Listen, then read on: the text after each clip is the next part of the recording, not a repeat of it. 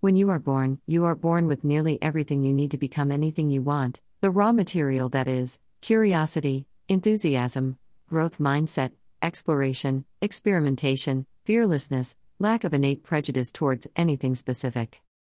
As with anything, when you start growing up, some things are discouraged while others are encouraged, which means some things in you fall into decay while others flourish.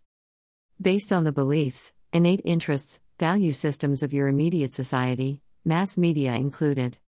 When you're young, you learn theory, practices, experimentation, exploration, and discovery, but you only retain that which you find useful or that which creates intense emotional imprints upon you.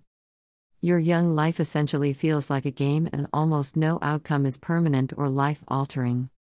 Once you're grown, you deal with a real world where there is no pause, rewind, replay, or do overs, but now that you are grown, you are now also aware of what you need as opposed to what you were told you need in the real world. At least on a conscious level. It is at this time that you must begin to go back to one and rediscover all the basics you left behind, all the theories, the simplicities, and traits you gave up while you were imitating the grown ups around you and orientating yourself to the world around you. Because now that your brain is fully grown and you can make your own decisions based on your rationalizations and deductions, you need to restock your fridge with all the emotional, mental, and physical options you had when you were young. This task goes beyond finances and conveniences, this requires search, humility, and audacity, it will require you to let go of all that you think you know and begin from one. Once you have done this, you now begin the process of elimination through practice, through action, through result based decision making. No prejudice, no assumptions, no judgment, you take things as they are and judge them based only on whether they achieve the desired result or not. All the self help books, all the gurus, all our heroes only remind us of what we once knew but gave up because we were taught that it was useless, disadvantageous, immoral, wrong, or whatever justification they used to convince us to give it up. Go back to the children like a student and learn from them, they will remind you of all you need to know to move far past the point at which you are at right now. For example, at two years old, children learn to be very manipulative, between six months to a year, they study body language, vocal tones, inflections, and names more specifically sounds, that get attention. How much do you get charged to learn body language when two year olds do it free of charge? And no, your excuse can't be that they have the time and energy. In a typical household, a two year old may know only about five people they engage with regularly, and that's who they get to study. How many people do you see?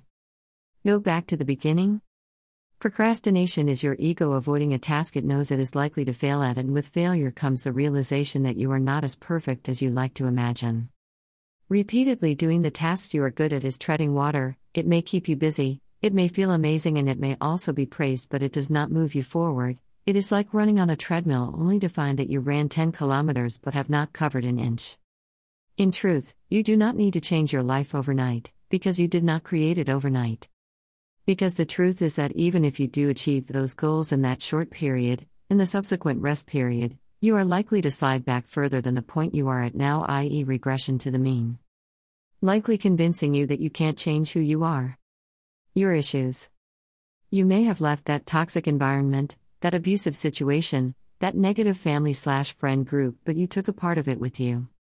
Drama doesn't follow you, you attract and nourish it, because of undealt with issues you carry within you, like attracts like. Your life is not any harder than anyone else's. Yes, you may have been abused, called names, rejected, betrayed, hurt, and seemingly irreparably damaged. The only reason why it feels like it takes five times the strength it takes everyone else to cover the same distance is because you're still carrying around unhealed emotional scars, prejudices, disempowering beliefs, negative attitudes, hate, pain, and loneliness. Unless and until you release that pain, that hurt, that loneliness, you cannot move on, not fully. No, that hate does not protect you, like a wounded dog, your anger, hate, mistrust, and ill treatment of people create a self fulfilling prophecy of them doing the same to you. Which only strengthens your idea and perception that everyone will hurt, betray, and leave you. Greater than you push people away and then blame them for leaving. Greater than the same walls that keep out sadness, keep happiness out. Final thoughts No child is born knowing anything but hunger, thirst, exhaustion, pain, and pleasure among his other few basic desires and internal stimuli. Those basic traits get attached to different triggers through different methods and relative factors, and because they happen before your recall memory is fully formed, you merely take the attachment of these innate stimuli to the variable factors as inevitable. It's like being gaining an extra arm or losing a finger in your sleep, the emotional memory will be there but not the recall memory. And because your conscious mind has an insatiable need to have the answers for everything, it will come up with a plausible explanation as to why you have an extra finger or missing finger. An explanation you will readily accept as truth, a truth that will only close you off to other, perhaps more accurate and important truths, truths that could transform your life if only you let them in. Even if it will extremely hurt to know that you were wrong for so long about something so important to you. This is why you must go back to the beginning, you cannot change what happened back then, but you can change what happens from here on out by changing how you see and feel about back then. And no, it is not set in stone or written in the stars, it is created by you, with every step you make or don't make, every decision you allow or give away. You are never still, you are always getting better or worse, and it is always a choice, even when it doesn't feel like it.